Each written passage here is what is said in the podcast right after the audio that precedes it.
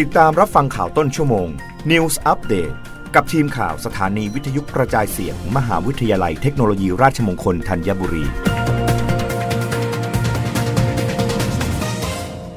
รับฟังข่าวต้นชั่วโมง โดยทีมข่าววิทยุราชมงคลธัญบุรีค่ะ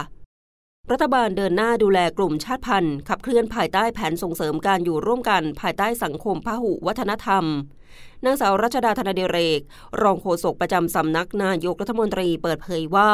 ภายใต้ความเป็นสังคมพหุวัฒนธรรมของประเทศไทย ที่ประกอบไปด้วยกลุ่มคนในชาติที่มีความหลากหลายทางวัฒนธรรม ทางด้านศาสนา ความเชื่อ ภาษาวิถีชีวิต และอัตลักษณ์ ความหลากหลายทางด้านชาติพันธุ์ ซึ่งในประเทศไทยมีกลุ่มชาติพันธุ์ทั้งสิ้น 60 กลุ่ม ประชากรมากกว่า 6 ล้านคน ครอบคลุม 67 จังหวัด ดังนั้น การส่งเสริมให้มีการยอมรับ เข้าใจ เคารพในความหลากหลาย และการให้เกียรติซึ่งกันและกัน จึงมีความสำคัญอย่างยิ่งที่จะนำไปสู่ความสมานฉันท์และความมั่นคงของชาติ ซึ่งขณะนี้สำนักงงานสภาความมั่นคงแห่งชาติ ในฐานะหน่วยงานระดับนโยบายด้านความมั่นคง ได้ดำเนินการขับเคลื่อนแผนปฏิบัติการ ด้านการส่งเสริมการอยู่ร่วมกัน ภายใต้สังคมพหุวัฒนธรรมในประเทศไทย พุทธศักราช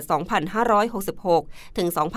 2570 เพื่อเป็นแนวทางการเสริมสร้างการอยู่ร่วมกัน ของคนทุกกลุ่มทั่วทั้งประเทศทางนี้ในระยะแรกจะให้ความสำคัญกับกลุ่มชาติพันธุ์ทั้งที่เป็นกลุ่มที่อาศัยอยู่บนพื้นที่สูง บนพื้นที่ราบ ในพื้นที่ป่า และกลุ่มที่อาศัยตามหมู่เกาะหรือชายฝั่งรวมทั้งกลุ่มมาลายูในพื้นที่จังหวัดชายแดนภาคใต้ โดยมีแนวทางหลักคือ 1. เสริมสร้างให้เกิดการอยู่ร่วมกันในสังคมได้อย่างสันติสุข บนการเคารพและให้เกียรติซึ่งกันและกัน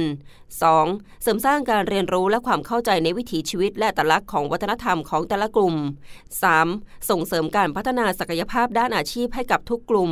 รวมทั้งให้ความสำคัญกับบทบาทสตรี ในการมีส่วนร่วมในการแก้ไขปัญหาและการพัฒนาในหมู่บ้านและชุมชนที่อยู่อาศัย 4. เน้นให้มีการบริหารจัดการที่ตอบสนองต่อบริบททางสังคม ที่มีความหลากหลายทางวัฒนธรรมได้อย่างเข้าใจ